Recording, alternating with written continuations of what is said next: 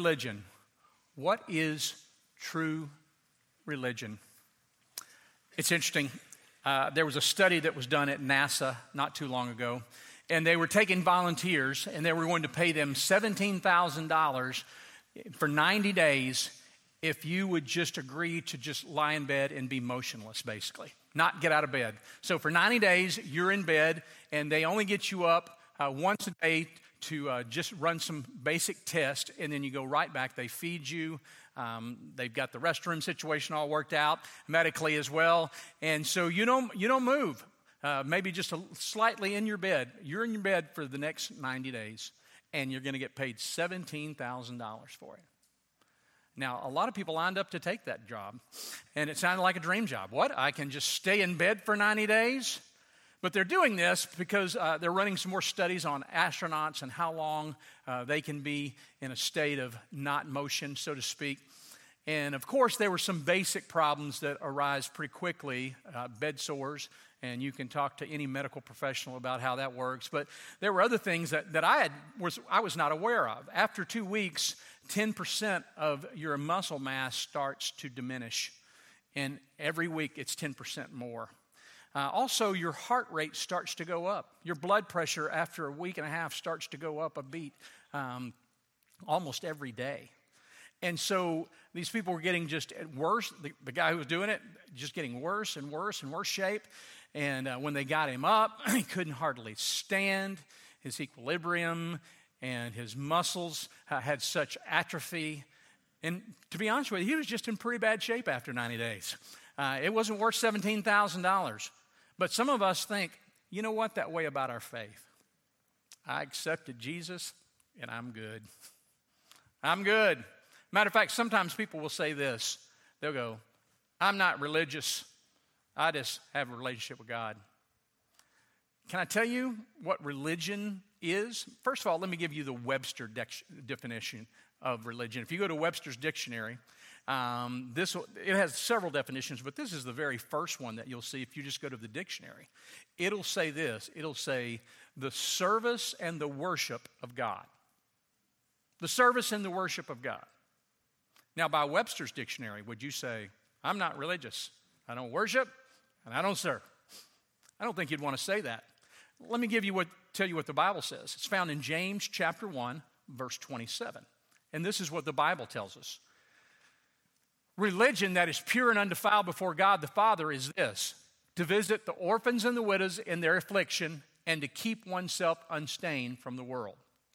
So, religion, the service of God, the worship of God, and James is the practical book of Scripture. He's kind of the Proverbs of the New Testament. And James says this You want real religious? You call yourself religious? Then it's to visit the orphans, to take care. And that word that we use there for visit, it means to care, concern, take concern over, to take action over, and the widows in their affliction, and to keep oneself unstained from the world. Now, a lot of times in evangelical churches, we do real good on that, preaching that on let's keep yourself unstained. Let's keep yourself holy, is the word, sanctified. Uh, let's, let's not be immoral. So that's a piece of it. Okay, so some people think, yeah, I just try to be good and it doesn't matter what I do with my personal life. Others get stuck, well, I'm, I, am a good person, uh, but I don't do anything with it. That's kind of the great disconnect for most Christians. Either I try to earn it or I, I have it and I don't have to do anything now. But James marries these two together. And he said, real religion, biblical religion, Christ like religion is to care for those who can't care for themselves, to help those who can't help, help, help themselves, and to keep ourselves holy before God. Now, we're not going to talk about the holiness. We, we do that sometimes. Today, I want us to, to dig in just a little bit practically.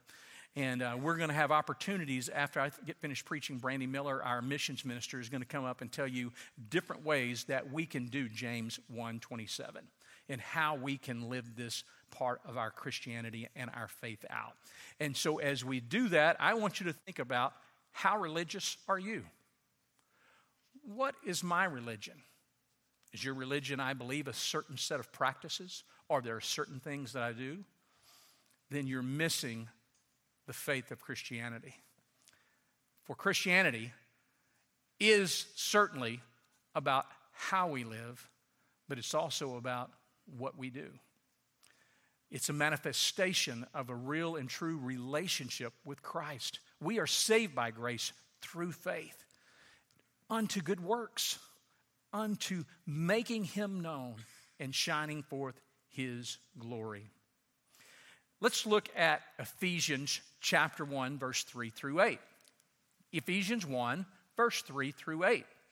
And this is what Paul tells us Blessed be the God and Father, our Lord Jesus Christ, who has blessed us in Christ with every spiritual blessing in heavenly places, even as He chose us in Him before the foundation of the world, that we should be holy and blameless. There's that term that we uh, used in different words, but the same terminology that was used in James 1:27. Before Him, in love, He predestined us for adoption as sons through Jesus Christ according to the purpose of his will to praise to the praise of his glorious grace which he has blessed us in the beloved. In him we have redemption through his blood the forgiveness of our trespasses according to his riches of his grace which he has lavished upon us in all wisdom and insight. Going back to verse 5 he predestined us for adoption. Do you know that if you're a believer in Christ Jesus it's because you have been adopted. You were a child, you were an individual who was apart from God, away from God.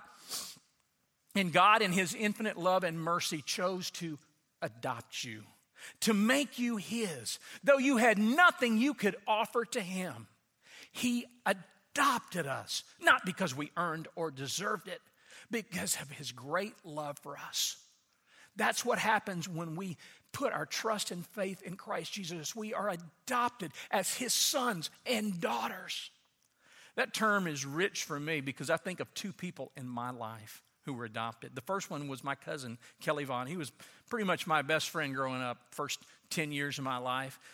I loved Kelly Vaughn. Kelly and I did everything. We got in trouble together. We did uh, living out in the woods in Louisiana. Uh, I mean, he was the only other person I ever saw my age for a long time. And so I was so thankful for Kelly. But Kelly was adopted when he was a young boy from uh, just a poverty stricken situation, a, a, a, hard and terrible situation. And um, my aunt and uncle, uh, my aunt Edna and my uncle Jim, adopted him and he became my best friend. When I got to high school, uh, Kelly uh, lived in Longview. When I got to high school, I didn't get to see him much anymore after 10, but about the time I turned 12, I met a kid named Steve Robertson.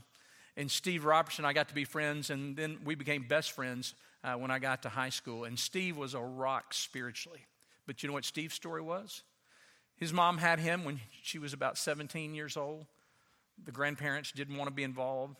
No father uh, was involved. Didn't know where the dad even ended up. And here she is, just barely out of high school, trying to raise a child. And so she ultimately gives her child up. And Dee and Sonny Robertson, living in Bedford, Texas, which ironically would be the place that I bought my first house, uh, adopted Steve Robertson. And then, and then when Steve was 12 years old, they moved to Louisiana, and Steve would become my best friend. And God used him immensely in my life. Accountability. He was the one guy who kept me accountable and kept me straight in my, in my faith. And part of the reason I'm here, there's a lot of people, but Steve Robertson, because there were two people who chose to adopt a child whose mother couldn't take care of him, who made a good decision to say, you know what, I've tried, but I can't. And so I'm going to give my little boy up. And two loving parents adopted him. And part of the reason I stand before you here because of someone who was adopted. You know, you keep going and you see in Scripture. You ever notice the adoptions that hap- happen in Scripture? What about Moses? Moses had a death sentence on his head, but God, in his infinite mercy, had him adopted to the family of the king and raised and trained. He was adopted. And the Jews look at him as the great prophet, the great lawgiver. And we, we do too. Look at the first five books are attributed to Moses of the Bible. What about Esther, Beautiful story of Esther who lost her parents, but an uncle took her and raised her. And through Esther, the nation of Israel is saved because someone chose to adopt her.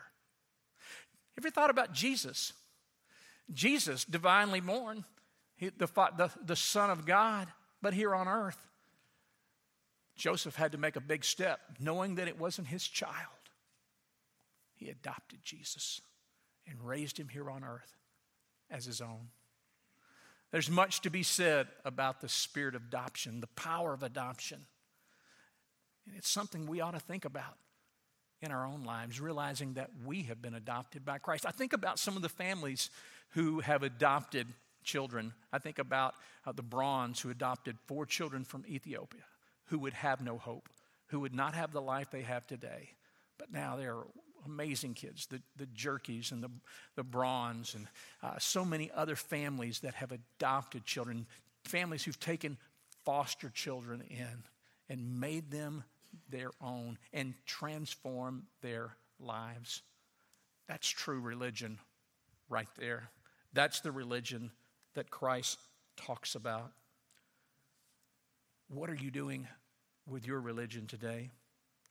If you have your Bibles, turn with me to Matthew chapter 25. And this is what we call an eschatological passage. It's a passage about at the end of our lives, at the end, at the time of judgment. And Christ is talking here. And in Matthew 25, beginning with the 34th verse, then the king will say on his right, Come, you who are blessed by my Father, inherit the kingdom prepared for you from the foundation of the world. For I was hungry and you gave me food. I was thirsty and you gave me drink. I was a stranger and you welcomed me. I was naked and you clothed me. I was sick and you me. I was in prison and you came to me. Then the righteous will answer him saying, Lord, when did we see you hungry and feed you or thirsty and give you drink? And when did we see you a stranger and welcome you, or naked and clothe you? And when did we see you sick or in prison and visit you? And the king will answer to them, Truly I say unto you, as you did it to the least of these, my brothers, you have did it to me. You have done it unto me. As we think about the least of these, in our culture and in our world. Certainly, there are widows, but there are also children. And the Bible defines children that are orphans are children who do not have fathers, are fathers who are not a part of their lives. And that's true here in Denton County, in Texas, United States, and around the world. Who are the children that God is putting in your life that you could help metaphorically feed, that you could give water to, that you could give clothes to, that you could give encouragement to, that you could give love to, that you could make a difference in their lives. Some of them come here every day, every Sunday. How are you being used by God in your religion? Options fostering, adopting, CASA, mentoring.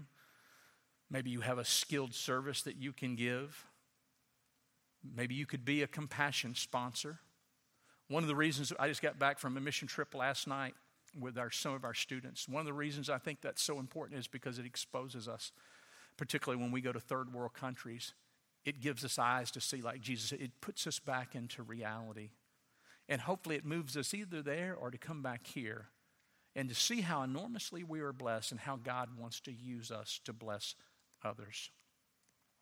I'm going to have Brandy Miller come up in just a moment, but before I do, this reminds me of a kind of my heroine growing up after I became a Christian was Mother Teresa. Uh, I so respected the work that she was doing in uh, Calcutta, and this story really kind of personifies it. Uh, Mother Teresa was in Calcutta, and Dan Rather was on his way to interview her.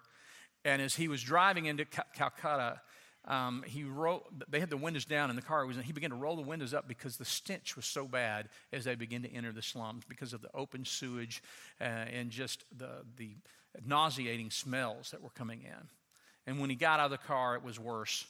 And he was there at the, the place where Mother Teresa, the hospital where she was working, and it was called the, the Center for the, for the Dying, basically, is what it is. And even before they could get in, there are all these people who have wounds and who are hurt and who are sick as he's passing through. And as he gets into the hospital, the smell was overwhelming, and he puts a cloth over his face and he's walking through. And he keeps thinking maybe they'll get to a spot that it won't stink, that it won't be so dirty, that it won't be so unbearable. And they find Mother Teresa, and she's over a boy. And the boy has open wounds, and there are flies swarming around him. She is swatting the flies, and she is caressing his face and his head as this little boy is dying. And she's speaking words of life and of love and empathy to him. She's holding him, she's hugging him. And after a few minutes, he begins to close his eyes. She gets up, and Dan Rather looks at her and he goes, Lady, I wouldn't do this for a hundred million dollars. And Mother Teresa looked up at him, her four foot eleven frame and her big blue eyes. She goes, I wouldn't either. What is the call that God is placing on your life to make a difference in someone who can't do it on their own? Who are the least of these? We want to share some opportunities and we want to ask you to prayerfully consider how God might use you. So, Brandy, if you would come at this time and share.